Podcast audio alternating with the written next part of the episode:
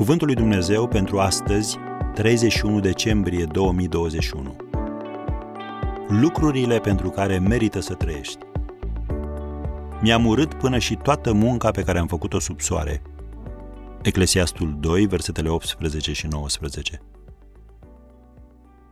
Dacă lucrezi mult, poți câștiga mai mulți bani, dar nu poți câștiga mai mult timp.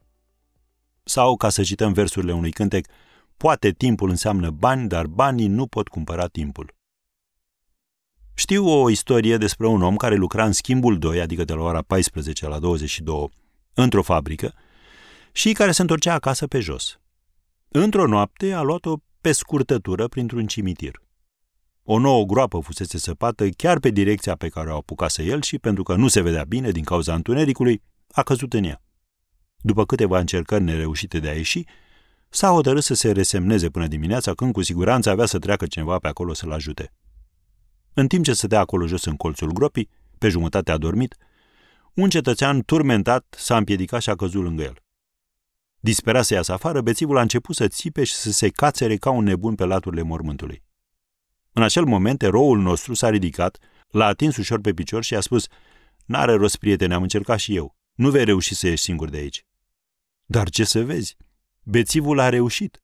De frică, dintr-o săritură a fost afară. Probabil că o vizită periodică în cimitirul local noaptea ne-ar putea ajuta și pe noi să ne reevaluăm viața și să ne rearanjăm prioritățile, nu-i așa?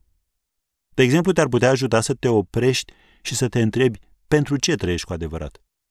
Înțeleptul Solomon a avut o revelație de felul acesta și parafrazez ce am citit mai devreme, Eclesiastul 2, deși îmi fac munca cu înțelepciune, cunoaștere și pricepere, trebuie să las tot câștigul meu unor oameni care nu au muncit pentru asta.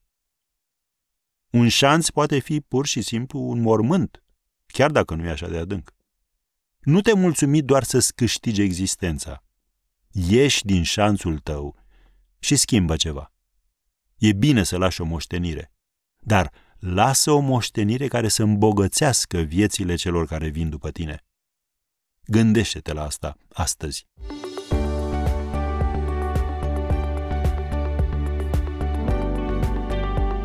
Ați ascultat Cuvântul lui Dumnezeu pentru astăzi, rubrica realizată în colaborare cu Fundația SER România.